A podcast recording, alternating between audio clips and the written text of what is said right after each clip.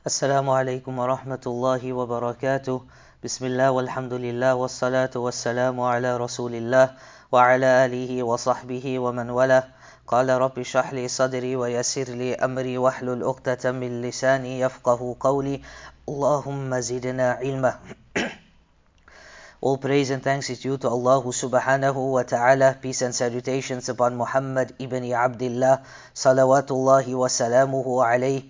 Peace and salutations upon his family, upon his friends, and upon all those who try to emulate him until the end of time. Alhamdulillah, in last week's lesson we read the Arabic of the hadith of Ka'b ibn Malik, hadith number 21. So inshallah bi'idhnillahi ta'ala tonight we will be starting with the explanation of this hadith. And as I mentioned last week, this hadith is, quite a lengthy hadith. So this hadith will be explained over tonight's lesson as well as next week's lesson bi'idhnillahi ta'ala. So this is the hadith of Ka'b ibn Malik as we explained earlier regarding the story of his absence from the battle of Tabuk. And the battle of Tabuk it took place in the ninth year after Hijrah when the Prophet wasallam heard that the Romans who were then upon Christianity were assembling to fight the Muslims. So the Prophet wasallam he set out to face them.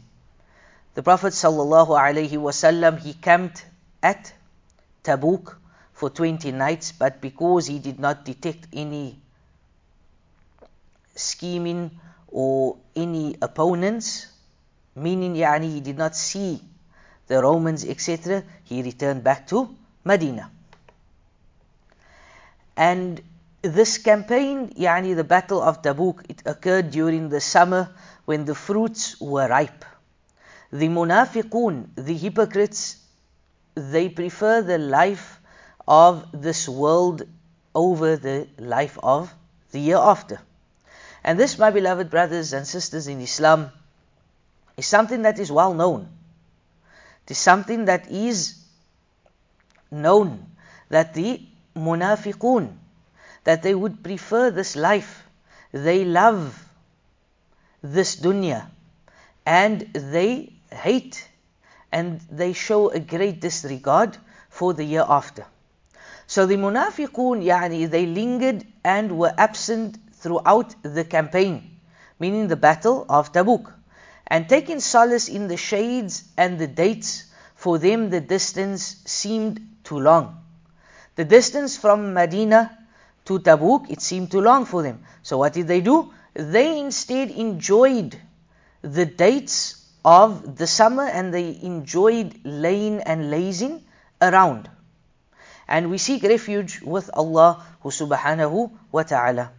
But as for the sincere believers, those Muslims, those beloved Muslims to Allah subhanahu wa ta'ala, the beloved slaves to Allah subhanahu wa ta'ala, they sit out with Rasulullah sallallahu alayhi wasallam this long distance and the opportunity to harvest did not dampen their determination. This was a season of harvest. This was a season to harvest the dates so that one can make a living. But this didn't affect the Muslims and they went out in the path of Allah subhanahu wa ta'ala. However, Ka'b ibn Malik rahimallahu ta'ala was a sincere Muslim, no doubt. He was part of the companions of Muhammad sallallahu alaihi wasallam. He was absent from the battle of Tabuk and he never had any excuse. He said he had never been absent from any of the Prophet sallallahu alaihi wasallam's battles. So Ka'b, may Allah be pleased with him, participated in all the battles of the Rasulullah sallallahu alaihi wasallam. So he was amongst the fighters in the cause of Allah subhanahu wa ta'ala. Except the battle of Badr. Ka'b and some of or some other companions were absent because Rasulullah sallallahu alaihi wasallam left Medina without anticipating combat. So now I'm going to f- spend a few moments explaining what made Ka'b and a few other companions, may Allah be pleased with him, not present at the battle of Badr. So it was for this reason, my beloved brothers and sisters, that only about 310 people went with Rasulullah sallallahu alaihi wasallam. They merely intended to seize the caravan of the Quraysh. That is, their camels loaded with goods coming from Syria to Mecca. And they would pass through the outskirts of Medina. So the Prophet, peace be upon him, he set out to seize these caravans because the people of Mecca had expelled Rasulullah sallallahu wasallam and his companions from their homes and when they left Mecca to Medina. They left their homes and they left their families and on top of all of this they left their wealth. So when the Muhajirin when they came into Medina they never had a great deal of wealth. They never had homes and they never had their families. So Rasulullah sallallahu alaihi wasallam, he heard about these caravans coming from the greater Syria. So he said, let us take these caravans and he wasn't intending to have a full scale jihad, a full scale war. So hence the property are also spoils of of spoils of war for Rasulullah sallallahu alaihi wasallam, and it was permissible for him to go out in order to seize the caravan. Rather than being an aggression from Rasulullah sallallahu alaihi wasallam and his companions, it was but a reclaim of some of the rights. The Prophet wasallam he set out in the company of about 310 men with only 70 camels and two horses. They did not have any weapons and their number was extremely small. However, Allah subhanahu wa ta'ala brought them face to face unexpectedly with the enemies to bring his wish to occurrence. And this is the system of Allah subhanahu wa ta'ala, the Almighty, the Sublime. That if Allah subhanahu wa ta'ala if he wants to do anything, then it will come into place. Allah subhanahu wa ta'ala, as we know, and we read this many times, many verses in the Quran, that Allah subhanahu wa ta'ala, He does as He pleases. And this in itself was a lesson for the believers, that if Allah subhanahu wa ta'ala decides that the believers, the believing males and females, now is a time to go out and strive and fight in the path of Allah. Then this is the decree of Allah who subhanahu wa ta'ala. Abu Sufyan at this stage, he was not a Muslim. So he was the leader of the caravans of the Quraysh. And he heard that Rasulullah sallallahu alayhi wasallam had set out coming to seize the caravan. Therefore he changed his route moving towards the coastline and sent a distress cause or call afwan to Mecca asking for reinforcements. So now Abu Sufyan, as a non-Muslim at the time, he embraced Islam later on at Fathu Makkah. So he hears that the messenger of Allah subhanahu wa ta'ala is coming out. He hears that the messenger of Allah subhanahu wa ta'ala wants to seize the caravans. So what does he do? He changes the route and he goes towards the coastline. On top of that, he calls out, or he has a distress call to the Ahlu Makkah, the people of Makkah, for reinforcements. And he says, Come now to save the caravan. The Quraysh, they gathered together with their elders, with their chiefs, and their nobles, numbering between 900 and 1,000 soldiers. They advanced as Allah subhanahu wa ta'ala described them from their houses. So Allah says in Surah Al-Anfal, in pride, show off and they turn people away from the cause of Allah. So whilst yani, they were on their way, they heard the caravan had escaped. So they deliberated amongst themselves, saying, The caravan is safe. Why do we still need to fight? But Abu Jahl, he said, I swear by Allah, we will not go back until we reach Badr. We will camp there for three days, slaughter camels, drink alcohol, and have a feast. And this was the ada, this was the norm for the Jahiliyyah, for the Quraysh. when they thought they had some sort of victory, what do they do? They tend to indulge in alcohol, they tend to feast, they tend to slaughter camels. And this we find in today's time as well. If we look at the kuffar, we look at the enemies of Islam, that when they supposedly has or they have some sort of victory, what do they do afterwards? They tend to celebrate, they tend to indulge in alcohol, they tend to indulge in music, all things that is haram. And this is contrary to that of the Muslim. The Muslim, when he is victorious, when he has achieved something great in life, what does he do? He thanks Allah subhanahu wa ta'ala. He puts his head down onto the ground in sujood and he praises and he thanks Allah subhanahu wa ta'ala for the success that Allah has granted him. So the Arabs will hear about us and they will revere us. This is what Abu Jahl is saying. So they said, out of sheer arrogance, pride, and self amazement. But all praises belongs to Allah subhanahu wa ta'ala. Little but did the Arabs know that they would be defeated.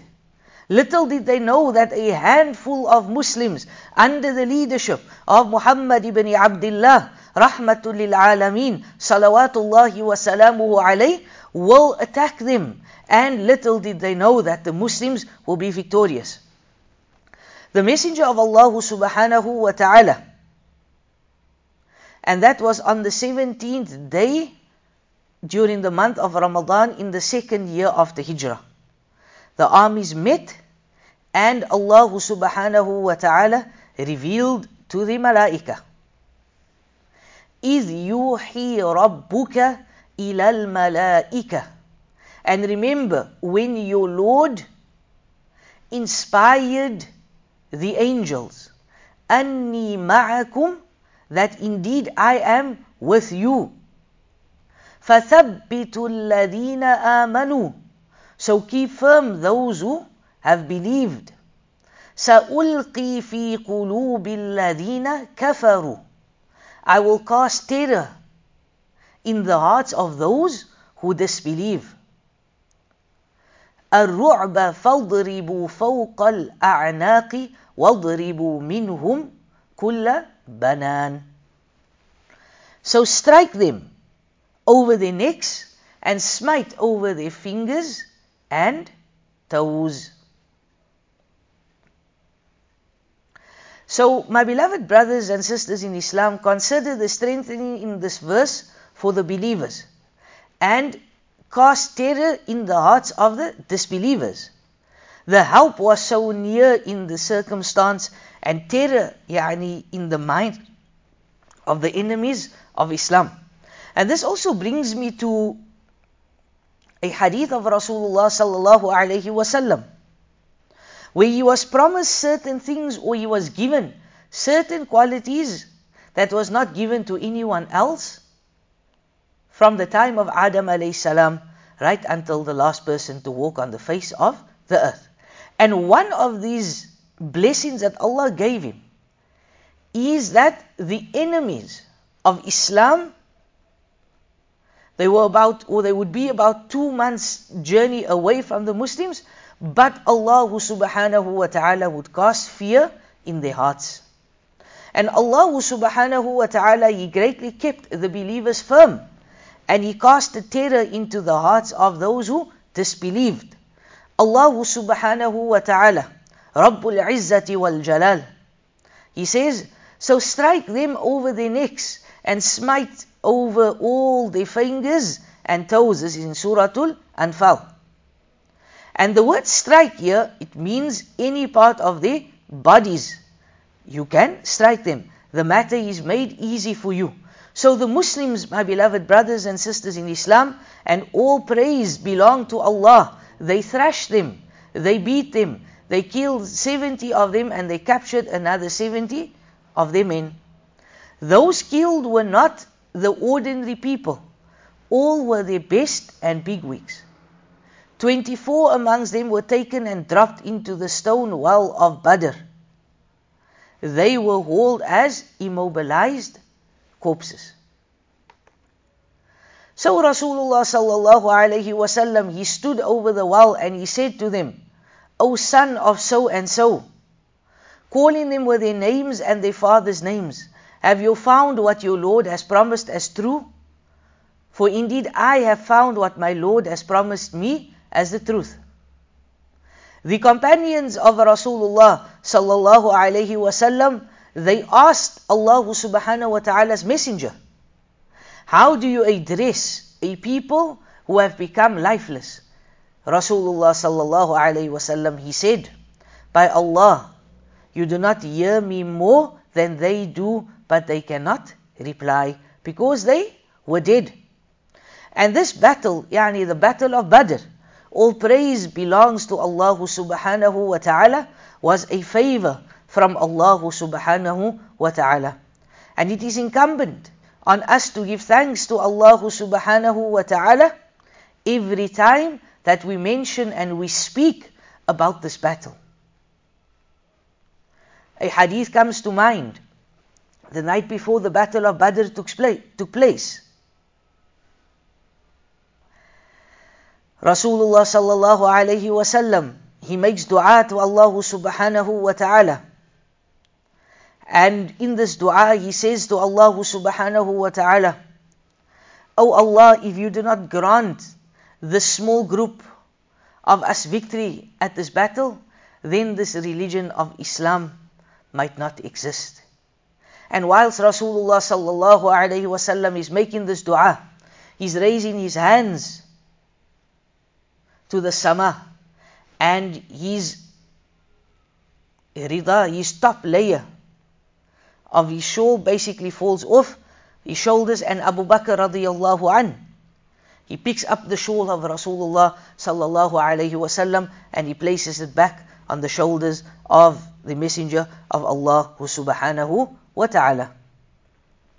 So Allah subhanahu wa ta'ala with regards to the battle of Badr he says that this is the day of the criterion, yani between right and wrong, the day when the two forces met, yani at the battle of Badr, Suratul Anfal. And on this day, Allah subhanahu wa ta'ala, He greatly showed the distinction between the truth and the falsehood. Consider the might of Allah subhanahu wa ta'ala, Rabbul Izzati wal Jalal. On the day of the battle of Badr, he aided a little above 300 men against a thousand of the kuffar.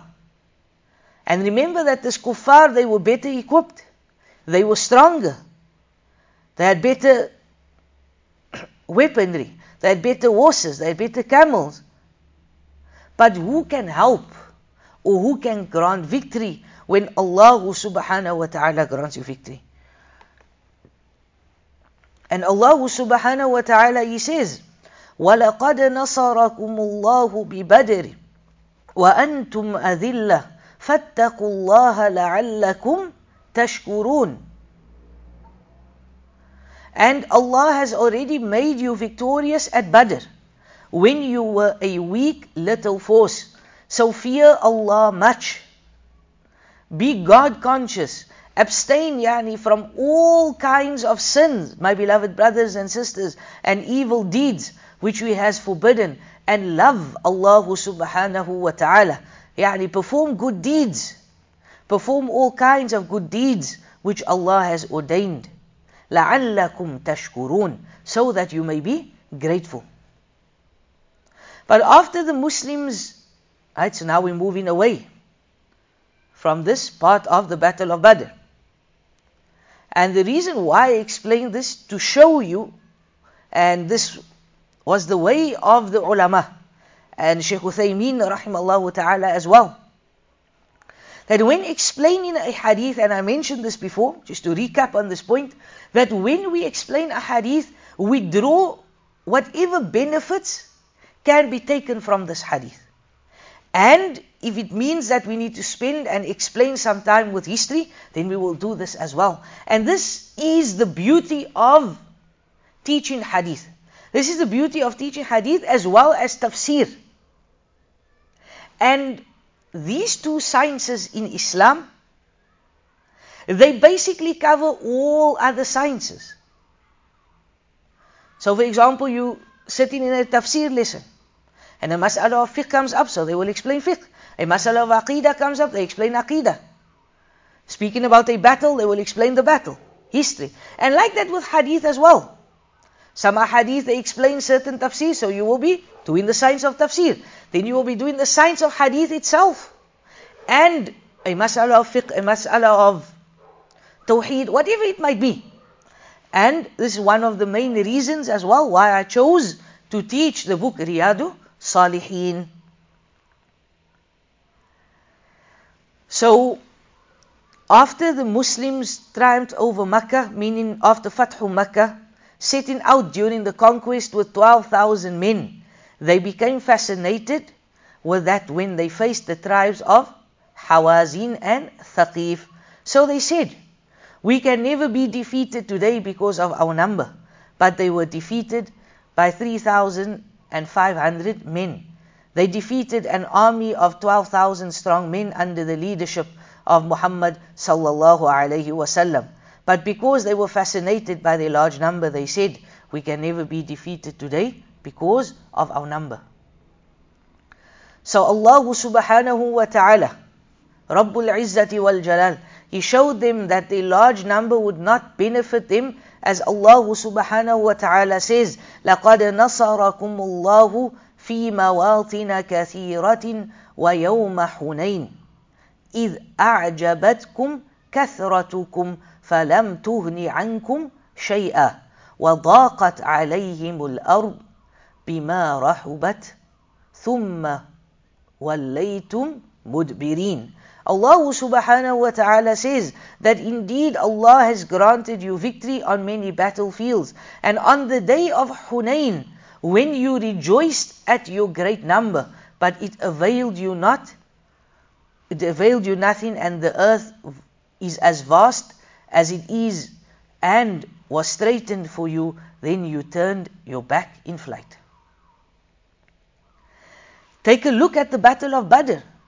Allah looked at them and Allah subhanahu wa ta'ala, He granted them victory not because of the numbers but because of how they believed in Allah subhanahu wa ta'ala.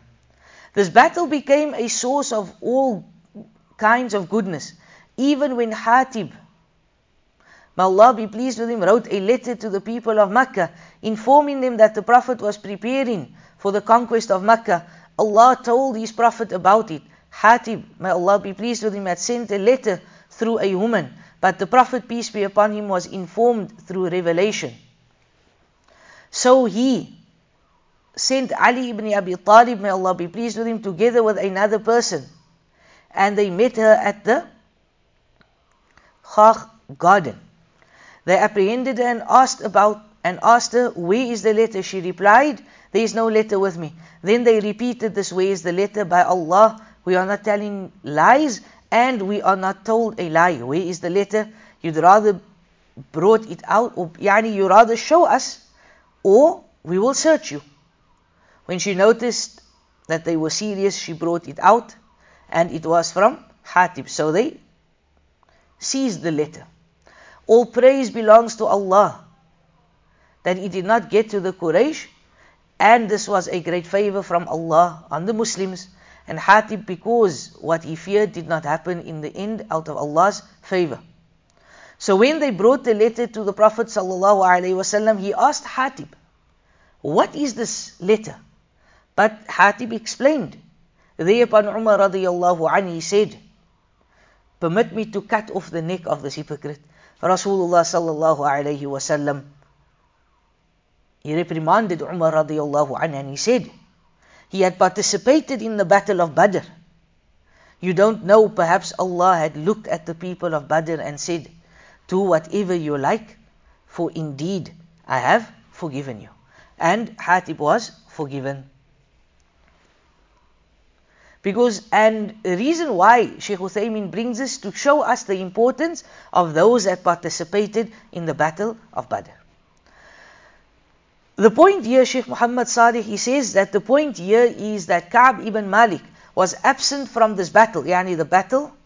However, this was not a deliberate excuse because the Prophet ﷺ did not intend battle, but he only went after the caravan, but Allah brought him face to face unexpectedly with the enemies of Islam. And it was a blessed battle, and all praise belongs to Allah Azza wa Jal. So Ka'b ibn Malik, he then mentioned his oath of allegiance to Rasulullah sallallahu alayhi wasallam on the night of Aqaba. At Mina, when they, the Ansar, pledged allegiance to Rasulullah. And Ka'b said, I do not wish that any other feat should be in its stead, not even Badr. And that, yani, is to say, the pledge on the night of Aqaba was more beloved to him than the battle of Badr, because it was a very great pledge. But he said that Badr was more frequently discussed amongst the people than it, yani meaning than the pledge or even more because this battle was famous, unlike the pledge. In any case, he, may Allah be pleased with him, consoles himself with the fact that he did not, or the fact that if he had missed Badr, he was present at the pledge of Aqaba. May Allah be pleased with Ka'b ibn Malik and all of the companions of Muhammad sallallahu alaihi wasallam. So Ka'b he continues and he said, I never had better means and more favorable circumstances than at the time of this expedition of Tabuk. That is, the, he was physically strong and in a favorable condition. In fact, during this expedition, he had two beasts of ride which he had never had in previous battles. So Ka'b also, he says that, or may Allah be pleased with him, initially prepared and equipped himself for this battle. It was his practice whenever the Prophet, peace be upon him, was preparing for a campaign to feign something else. He would show the opposite his actual plan. And that is out of his wisdom and experience regarding wars, because if he had exposed his direction, the enemy would get aware and they would know information of the Muslims. So the enemy may even change its own plans. So, for instance, if he intends advancing southwards, he would move in the northern direction. Or if he wanted to go eastwards, he would pretend, pretend that he would go westwards. Right? And this also reminds us of the hadith of Rasulullah sallallahu alaihi wasallam, where he said that indeed war or war is deception, meaning that you will deceive your enemies. You're not going to show your enemies what you are upon. You're not going to show your enemies what your strengths are. You're not going to show your enemies in what direction you go. And the Tabuk expedition was an exception. Muhammad sallallahu alaihi wasallam he explained the direction and strategy to his companions, and that as well was for certain reasons. And Sheikh Uthaymeen he explains and he says that firstly, it was during intense heat when the fruits had ripened.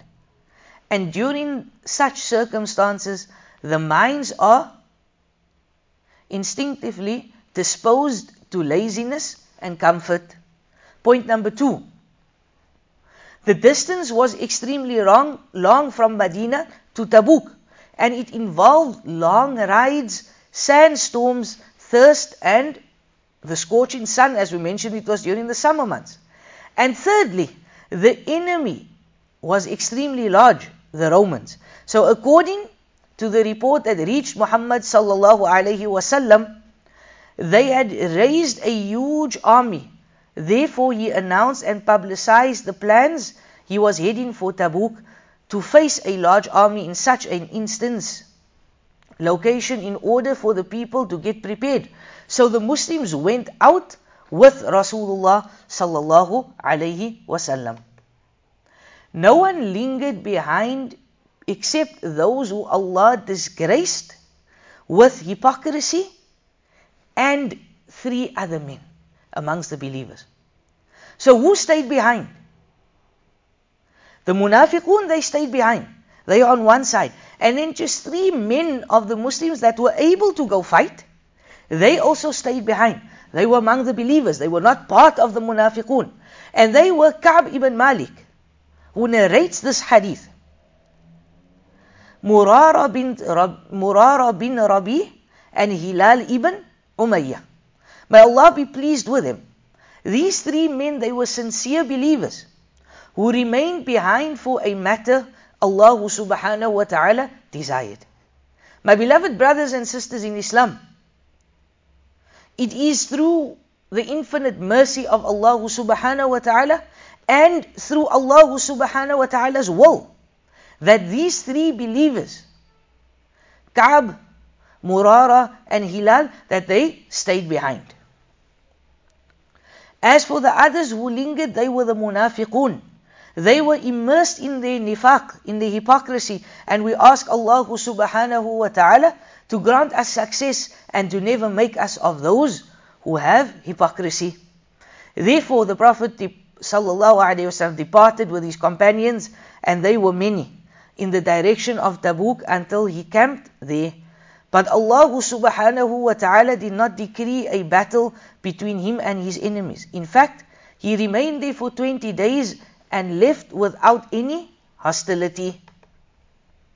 So Ka'b ibn Malik, may Allah be pleased with him, said the messenger of Allah subhanahu wa ta'ala, or Ka'b ibn Malik, Afwan, he said that Allah subhanahu wa ta'ala's messenger together with the Muslims got prepared and they left Medina. As for him, may Allah be pleased with him, he lagged behind and every morning he would prepare his camel and say, I will soon join them. But he didn't do anything. He did this every day until time passed and he could not join them.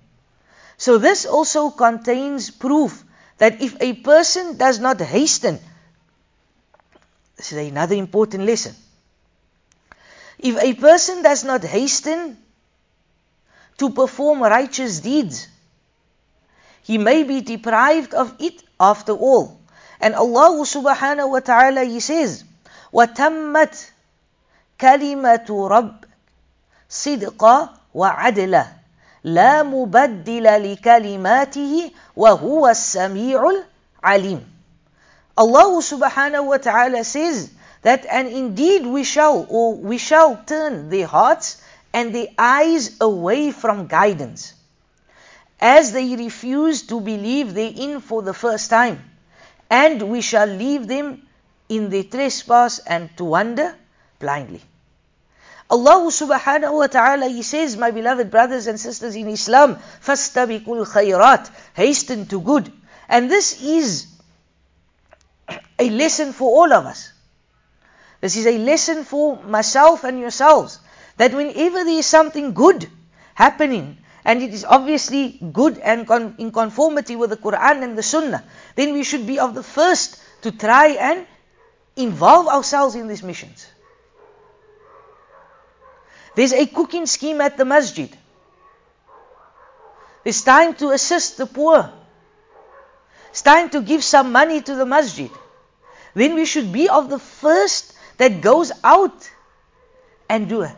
Don't wait for this friend and that friend. Don't wait for Fulan and Alan. That no, if we're a group, we're only going to go, otherwise, ah, you know what, I'm not going to go. No. If it means you're going to go assist alone, then go and help Allah subhanahu wa ta'ala's cause. Because this is only a benefit for yourselves. This is only a benefit for ourselves. That on the day of Qiyamah, Allah subhanahu wa ta'ala, when, and may He make us of those that we get our book in our right hand. What an amazing day this will be. And then you will see when Allah says, read your book. You will see that on this day, on such and such a day, such and such a year, I went to the masjid, I assisted in this part, I helped this organization, I helped that poor person, I attended this class, I fasted and I did my sunan fasting, my sunan salah. Hasten to good. And this is extremely important. May Allah subhanahu wa ta'ala make us of those. Secondly, may we inculcate this into our children. That we help the deen of Allah subhanahu wa ta'ala. So if an individual realizes the truth but does not accept it on first consideration, it may elude him and he will be deprived of it. And we seek Allah subhanahu wa ta'ala's refuge. Likewise, if the individual is not patient with the first stroke of a trial, he may be deprived of its reward, as the Prophet wasallam he mentioned. And he says that patience is only at the first strike of grief. Therefore, it is wajib upon us, my beloved brothers and sisters, to always hasten to do righteous deeds. Do not delay because otherwise the days will pass and you'll become weak and you'll become lazy. We'll become overpowered by shaitan and evil desires. So here we see that Ka'b ibn Malik rahimallahu ta'ala radiyallahu an may Allah be pleased with him was a slave of Allah subhanahu wa ta'ala. He was an abid. He was a companion of Rasulullah sallallahu alaihi wasallam, but he procrastinated. He said, I will leave tomorrow. I will leave later. But the matter dragged on and he never left. He said that he felt sad whenever he entered the marketplace of Medina. But Medina was without Rasulullah sallallahu alaihi wasallam. He never saw the likes of Abu Bakr, of Umar, of Uthman, of Ali, he never saw any of the foremost amongst the Muhajirun, and he never saw the Ansar. He would only find men deep in hypocrisy, prevented by his engrossment in hypocrisy from going out or excused persons, exempted by Allah. Then he would reprimand himself, why is nobody lingering behind in Medina? Except those munafiqun and except those who have a shari'i reason, and then me. However, the Messenger of Allah did not mention or ask him until he about him until he reached Tabuk. Whilst he sat in the midst of the companions, he inquired and he asked, Where is Ka'b ibn Malik? The Prophet, peace be upon him, he now is looking for Ka'b. A man from the Salama tribe spoke ill of him, but Mu'adh ibn Jabal, may Allah be pleased with him, he defended Ka'b. However, the Prophet wasallam he kept silent. He did not give any response, neither to the individual who spoke ill of Ka'b, nor did he speak in the defense of Ka'b ibn Malik. So while still in that state, the Prophet sallallahu he saw a man in white approaching on the horizon from a far distance and said, Let it be Abu Khaythama al Ansari. And it was Abu Khaythama. This is either from the Prophet Wasallam's gift of guided observation or from his strong sight. Undoubtedly, he is the best of mankind in sight. Sallallahu Alaihi Wasallam. He was the best in hearing. And he was the best in all aspects of his life. May Allah be pleased with him. So similarly, the Prophet ﷺ, he was favored with great strength. He was extremely strong. He was extremely agile. Sallallahu alayhi wasallam. May Allah subhanahu wa ta'ala shower the Prophet sallallahu alayhi wasallam with blessings. So Abu Khaythama was the person who gave out a sa'ah and the sa' is a measure of dates in charity when the Prophet urged the people to give donations. And following that, the people began to give, each according to their ability. when a man came with something plenteous, the hypocrites would despise and they would say, Look at the show off. His lavish is not to seek Allah's face, but if a poor person comes, they would mock and they would say, Allah subhanahu wa ta'ala does not need a sa'ah. And sometimes, my beloved brothers and sisters in Islam, we find this in our society today as well. We're not saying that these people, they are the munafiqun, but sometimes when someone offers a lot, then you would find comments. Oh, he's just trying to show off. When someone offers a little, can't he give a bit more? And Allah subhanahu wa ta'ala says in Surah At-Tawbah regarding this type of attitude and regarding the munafiqun, الَّذِينَ يَلْمِزُونَ They are those who defame المطوعين من المؤمنين that they are those who defame such of the believers في الصدقات والذين لا يجدون إلا جهدهم فيسخرون منهم سخر الله منهم ولهم عذاب أليم Those who defame such of the believers who give charity in the cause of Allah subhanahu wa ta'ala voluntarily. And such who could not find to give charity in Allah's cause except what is available to them. So never ever mock. if someone gives a little, Alhamdulillah. Someone gives a lot, Alhamdulillah. And that is whenever they give just what they have, they say Allah is not in need of your sa'ah. This was the munafiqun, the hypocrites. They were so wicked towards the Muslims that any opportunity that they had to disgrace and dishonor the believing males and females, they would do this. They would despise the believers. They would make them feel so bad. But know that a true believer, a believer that believes in Allah subhanahu wa ta'ala, that whenever the munafiqun or whenever the enemies of Islam, when they mock you, when they speak bad, this does not affect the believer. So when the munafiqun in our times, when they see the people of goodness and call us to the path of Allah subhanahu wa ta'ala, when they see the people enjoining good and forbidding evil, then they insult them. Right? This is a bad quality as well. Then you will hear people saying that, look at these people, they are the Puritans. They are the people making things difficult for the Ummah. They are ultra conservatives.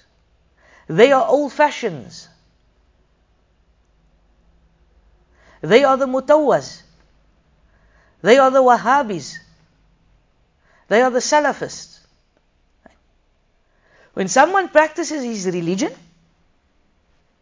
when someone is enjoying what is good and forbidding evil, then they get all these type of names. And like we mentioned, this was the munafiqun in the time of the Prophet sallallahu.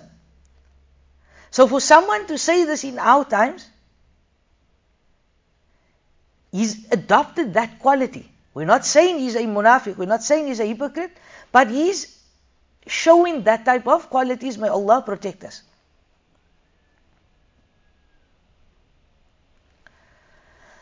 And all that, yani, that have been inherited from the hypocrites of the time of the Prophet sallallahu alaihi wasallam. So we do not say that, or we do not speak, we don't have hypocrites.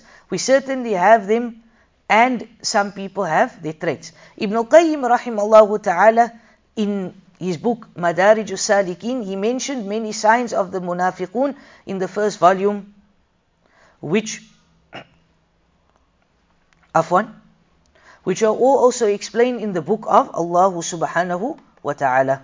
So if you find an individual who whenever people talk about people of goodness in his presence, he would say, this person is rigid, and this person is a Puritan, etc. Whenever he sees a righteous person giving donations just according to his ability, then he would say this person is a miser, Allah is not in need of his charity. If you see a man despising the believers everywhere, then you should know that he has some qualities of the munafiqun and we seek Allah subhanahu wa ta'ala's mercy. So those who defame such of the believers who give charity in Allah subhanahu wa ta'ala's cause and such who could not find to give charity except what is available to them. So here we benefit two great lessons from this hadith so far. The first lesson being it is not proper for the individual to delay carrying on righteous deeds, and we touched on this earlier. He should advance and not be slack or lethargic. Sheikh Uthaymeen says that I remember a hadith in which the Prophet, peace be upon him, said concerning those who come to the mosque early but would rather sit at the back rows instead of the first rows. A people will continue to stand behind until Allah makes them to be backwards. If a person gets himself accustomed to lagging behind, Allah subhanahu wa ta'ala will draw him back. Consequently, therefore always hasten to do righteous deeds as Allah says, فَاسْتَبِقُوا khayrat. Hasten to do good deeds. The second lesson, the munafiqun will always despise the believers. If the Muslims give a lot of charity, as we mentioned, then they would say these are pretenders and in Allah subhanahu wa ta'ala do we seek refuge. The Messenger of Allah subhanahu wa ta'ala, he even said, Fear Jahannam, fear the hellfire, even if it were with a shiq of a date fruit. And this is a half a date. Allah subhanahu wa ta'ala he says, فَمَن يَعْمَلْ مِثْقَالَ ذَرَّةٍ خَيْرًا يَرَى وَمَن يَعْمَلْ مِثْقَالَ ذَرَّةٍ شَرًّا يَرَى So whoever does good equal to the weight of an atom or a small ant, he shall see it. And whomsoever does evil equal to the weight of an atom or a small ant, he shall see this as well. Allah subhanahu wa ta'ala is free from all imperfections. And Allah subhanahu wa ta'ala is the most exalted. Allah subhanahu wa ta'ala, my beloved brothers and sisters in Islam, He will never ever let any deed go wasted, whether it's big or small. So the Prophet sallallahu alaihi or Ka'b he explains and he says, may Allah be pleased with him, that when it reached him that Muhammad sallallahu alaihi wasallam was returning from the expedition, he started contemplating what he will tell Rasulullah sallallahu wasallam when he comes back. He thought of devising an excuse, or even if it is a lie, so that the Prophet may accept his excuse. He consulted with the nobles of his clan what they would suggest, but he, Ka'b, said that when Rasulullah ﷺ arrived, all those false thoughts died out, and he rather explained the truth to the Messenger of Allah subhanahu wa ta'ala. The Prophet ﷺ, he enters Medina and he goes into Masjid al-Nabawi. And this was the routine and the sunnah of the Prophet sallallahu alaihi wasallam that when you would enter his city, you would observe some forms of prayer in the masjid. And this is the same order given by Jabir radiallahu an. So the Prophet sallallahu alaihi wasallam he entered the mosque, he observed the prayers after which he sat down to listen to the people. Then those who stayed behind without any excuse amongst the hypocrites came to him and started taking an oath, giving the excuses. The Prophet, peace be upon him, would accept their pledges and ask forgiveness for them, even though that would not benefit them. And Allah subhanahu wa ta'ala, He says in Surah Tawbah that when you, O Muhammad, ask forgiveness for them, the munafiqun, or do not ask for them, even if you ask 70 times for their forgiveness, Allah will not forgive them. So Ka'b said, I decided to be truthful afwan, with the Prophet sallallahu alaihi wasallam and tell them the truth. So I entered the mosque and greeted him, but he gave me an angry smile. That is of someone that was not pleased with me. Then he said, Come forward. When I moved closer to him, sallallahu alaihi wasallam, he said, What kept you back? Then the Prophet sallallahu alaihi wasallam answered, or then he answered and he said, O Messenger of Allah, I did not remain behind for any valid excuse, and I have never possessed two camels at the time or at a time before this battle, if I were to sit with one of the kings of this world, I will certainly save myself from him with an excuse. Meaning, if I was seated with anyone else besides Rasulullah, I would have made up excuse. However, I do not make want to make a speech to you today for which you will be pleased with me and Allah soon becomes annoyed with me. And this was the way of the companions of Rasulullah sallallahu alaihi wasallam. This is his iman. So he said, I cannot tell you a lie, and even if I tell you a lie and you are pleased with me today, Allah will soon be annoyed with me. So therefore, Rasulullah he told the Prophet sallallahu alaihi wasallam the truth, and he postponed his matter. This contains some benefits. And the first point of benefit is that Allah subhanahu wa ta'ala, free from all imperfections, may favor a servant and protect him from committing a sin because he knows the servant has a good intention. Ka'b ibn Malik initially thought of fabricating a lie, but Allah subhanahu wa ta'ala mended his heart and removed such from it, and he decided to be truthful to the Prophet, peace be upon him. Secondly, it is necessary for the individual to firstly proceed to the masjid to observe two units of prayer before entering his home because such was the usual practice of Rasulullah sallallahu alayhi wasallam. Jabir radiallahu arrived, or this is a narration of Jabir, that he arrived at Medina and the Prophet had arrived before him. So he went to Allah's Messenger who ordered him to enter the masjid and perform two rak'ats of prayer.